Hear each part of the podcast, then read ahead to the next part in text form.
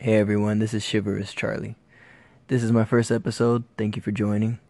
What better way to start this segment than giving you a little bit of background of myself? I'm a young 28 year old Hispanic man. I'm happily married with a baby on the way. I am one of four brothers and sisters with amazing parents. I currently own two houses and working on a third one. I have a dog and a cat and I love to travel, exercise, and experience new things, which is why I started this podcast.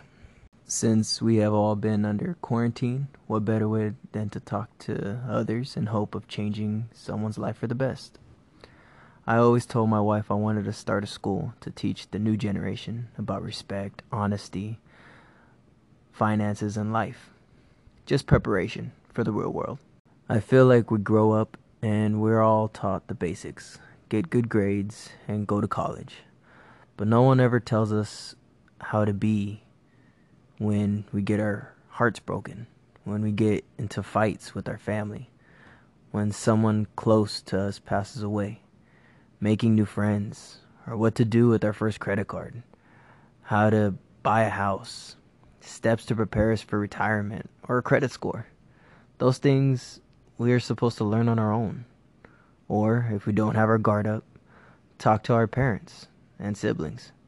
But I feel like this time in age, we get advice from videos or a podcast.